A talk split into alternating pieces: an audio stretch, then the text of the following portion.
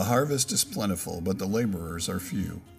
Therefore, pray earnestly to the Lord of the harvest to send out laborers into his harvest. Welcome to 1002 with your host, Mike Baker, an opportunity to pray for the harvest and receive a nugget of truth from God's Word.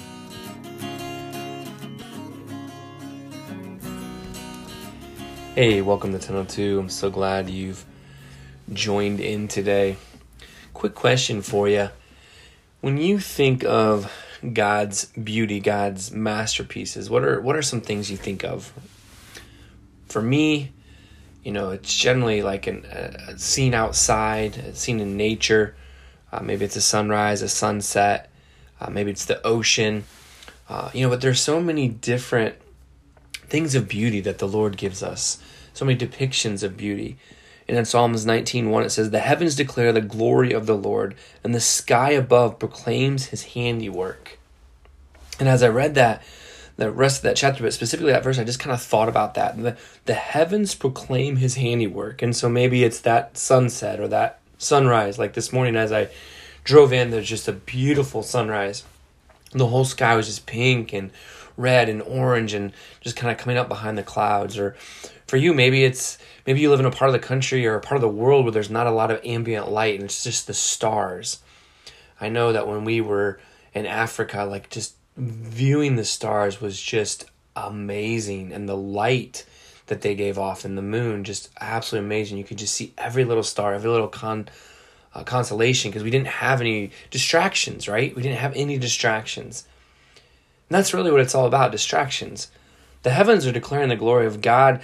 He proclaims his handiwork in the skies. He proclaims his handiwork with the sun and the moon, the stars, the sunrises, the sunsets, the oceans, creation, change of colors and, and perhaps leaves and, and the scenery. And yet we get so distracted. We get s- distracted by little things and we miss out on his beauty. We miss out on his majesty. We miss out on the gloriness all around us, His glory that's all around us. And so I just want to encourage you today to just take a time to enjoy His His His handiwork, to enjoy His beauty, to enjoy His masterpieces. In fact, we are one of those masterpieces. It says in Ephesians two ten.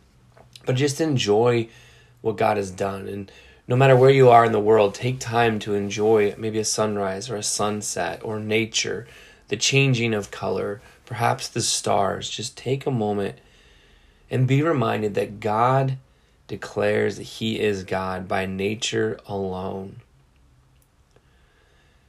And honestly, we need that declaration for so many of these people groups that we focus on, so many of these people we talk about, right? They've been distracted. They've been by, distracted by something that is not God, something that's man made, and they worship these things that are man made. And today we want to focus on the Tag Tagu people uh, that are specifically in Burma or Myanmar, depending on what you call it by. It's known by Myanmar today, but some people still refer to it as Burma. It used to be known as Burma. And so the Tagu people, uh, they would be in other places of, of in Southeast Asia as well, or Central Asia, that they're not only found in this country, but we're going to focus on the group that is found in Myanmar, which is about 46,000 of them are found in like the central region, the mountainous region of Myanmar. 98% of that group being Buddhist or following Buddhism. And so these people are fishermen, they're agriculture, they mix uh, they mix their Buddhism along with typical ethnic faiths. So they're they're not true Buddhist. There is a mixture. Um, the men would typically dress in, in a typical fashion. The women would have a very distinctive dress. They wear lots of silver on their and their earrings and their bracelets, and they would wear rings along their legs as well.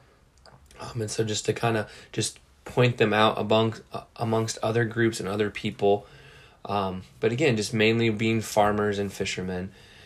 Uh, these people also speak a non-standard variety of Burmese.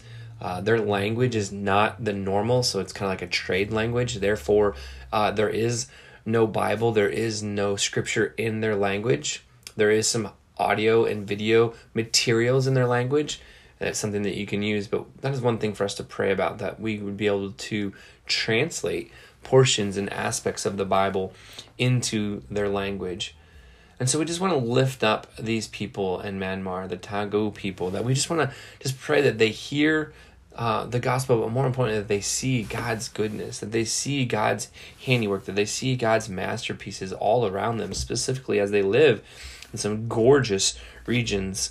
Um, and they see sunrises and sunsets, and as they catch fish, and as they live amongst the very nature being farmers, that they would just realize that something greater and bigger has created that. And so, Lord, we just thank you for this people. We thank you for the diversity in your creation. We thank you for the diversity and how you created mankind and the Tagu people that are in Myanmar. Lord, we just pray that you would open their eyes to see what's around them, that they would open their eyes and to see the heavens declare your glory, and that the skies proclaim your handiwork. God, and you would also open their hearts and their ears to hear the gospel, that the gospel would be taken to them, that believers in the region, believers in that Thailand and perhaps China and other places would bring the gospel to them. Lord, that the gospel would begin to be translated in their language and that they would be able to know it to be truth. But Lord, we thank you that we do have the gospel in an audio version. And Lord, let that be reached. Send workers into this harvest. Send workers into this harvest.